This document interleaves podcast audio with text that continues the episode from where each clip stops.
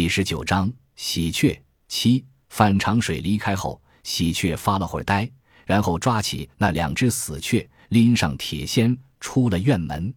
喜鹊带给喜鹊无尽的欢乐，他喜欢那叽叽喳喳的叫声，没有比这更好听的音乐了。他不喜欢大雁的嘎咕，每一声都透着悲凉，也不喜欢猫头鹰凄厉的令人毛骨悚然的声音。别的鸟白天的鸣叫可能欢愉。夜晚便变得伤感，或吃饱时皆是响亮，饿着肚子便只有微弱的声音，而没有悠扬的声调。唯有喜鹊，无论昼夜，无论冬夏，无论生病还是健壮，叫声从无悲伤。这跟喜鹊的生活状态一样，乐也一生，悲也一生。为什么非要苦着脸呢？衰朽破败是活，生机勃勃也是活。为什么要低眉顺眼，低声下气？喜鹊喂养喜鹊，喜鹊也滋养着它。没有它们，喜鹊也许不是现在这个样子。至于意外的惊喜，也有很多。喜鹊在野外看到稀罕物，总要给它叼回来，放在窗台上。彩色的丝带、铁钉、钥匙链、发卡、糖果、纽扣，有一次竟叼回一只避孕套，还捡回一条金项链、一只银耳环。喜鹊没有到处询问是谁丢的，喜鹊飞得远，问不过来，他也没打算据为己有。他挂在镜框的铁钉上，如果失主找上来，他会归还。只是他从未等到失主，项链和耳环被花志刚拿走了。姐，你也不稀罕，给我吧。花志刚不等喜鹊放话，就揣进兜里。喜鹊想阻拦的，但触到他乱糟糟的头发。化如生吃肉片一样吞咽下去，也有难过的时候。他们生病、伤残、死亡。今早一开门，他就看见门口的雀尸，另一只在树底下发现的。已是五月，他们不会冻亡，应该是生病。喜鹊急急地喊了范长水过来。他知道范长水帮不上忙，就他的医术，如让修鞋的补锅。但喜鹊仍然唤他，他期待奇迹，当然期待落空。范长水一会儿说中毒，一会儿说染病，反正都有可能，但病亡的可能性更大。然后论证可能性更大的原因，喜鹊认为是因为衰老。喜鹊不是长生鸟，和猪狗牛羊，和花鸟虫鱼，和世上的男男女女一样，都有生命周期，周期到了。就会离开尘世。范长水的作用在于，他的难以确定坚定了喜鹊的判断。那么，这就不用太过担心了。不伤感是不可能的，他们犹如他的家人，可以说比家人更亲。但喜鹊绝不让伤感持续。已经死了，伤感有什么用呢？以往，喜鹊把死去的喜鹊埋在河滩，那儿的土柔软，它能挖得深一些。不管什么季节埋，来年春天，他们的坟上都会长出花草，有蝴蝶相伴，他们的魂灵可以随蝴蝶一起飞舞。另一个原因，埋深一些，猫啊狗啊就刨挖不出了。野猫野狗逮活的，死的也不放过。喜鹊见过猫狗吃掉死鸟的场面，羽毛遍地，残骸狼藉。喜鹊只防猫狗，没防人。自从被毛根挖出一次。喜鹊再也不往河滩埋了，还是黄板出狱那年埋掉，喜鹊就离开了。四野空荡，没有一个人。走到村口，喜鹊看见拎着铁锨、袋子和探针的毛根，知道他又要去田野探寻老鼠的粮仓。毛根擅长这个，据说他一次挖出过上百斤胡麻桃。每年秋天是毛根最忙的时候，宋庄周边的庄稼地都走遍了。有人说毛根挖掉了老鼠的粮仓，老鼠必因冻饿而死。毛根除掉祸患，该得到奖赏。也有人反驳，老鼠饿极就会窜进村庄，在柴垛、在柜底挖洞，偷吃的可不只是粮食了，吊着的肉、挂干，甚至到石油楼里的油，这损失都该让毛根赔的。就是随意说说，没有谁当真的，那没道理。再者，毛根要养活毛小根。多数人都体谅他，喜鹊不喜欢毛根，因为他射杀飞鸟。公家没收了猎枪，他偷偷制作了箭。喜鹊警告过他，他不敢射喜鹊，但别的鸟，诸如大雁、野鸭、半翅，就没那么幸运了。喜鹊没施舍过毛根，倒不是他吝啬，而是觉得一个男人心甘情愿接受他人的施舍，不管什么原因，那就完蛋了。但若碰见毛小根，恰好手上有吃的，他是很大方的。两人没说话，只是点了点头。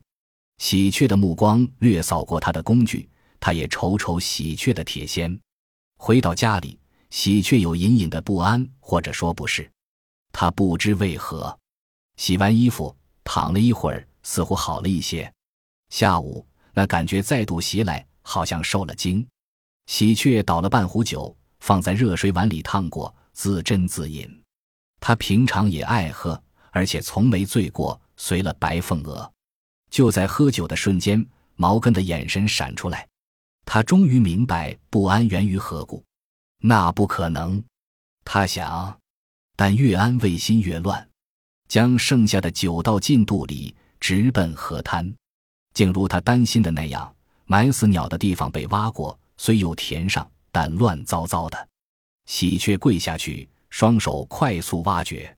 他抱着半线希望，挖到底儿，什么也没发现。喜鹊跳起来，疾步往村里走。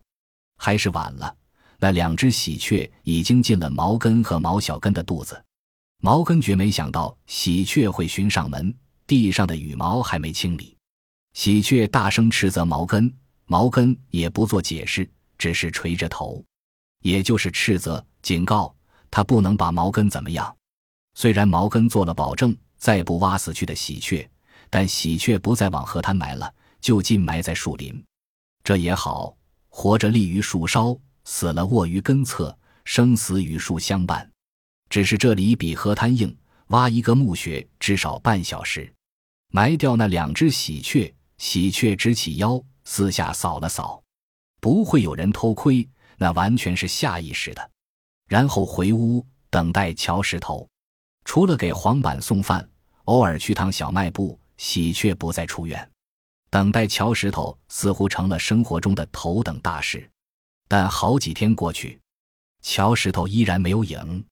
宋品倒是又来了一趟，喜鹊没给他好脸色。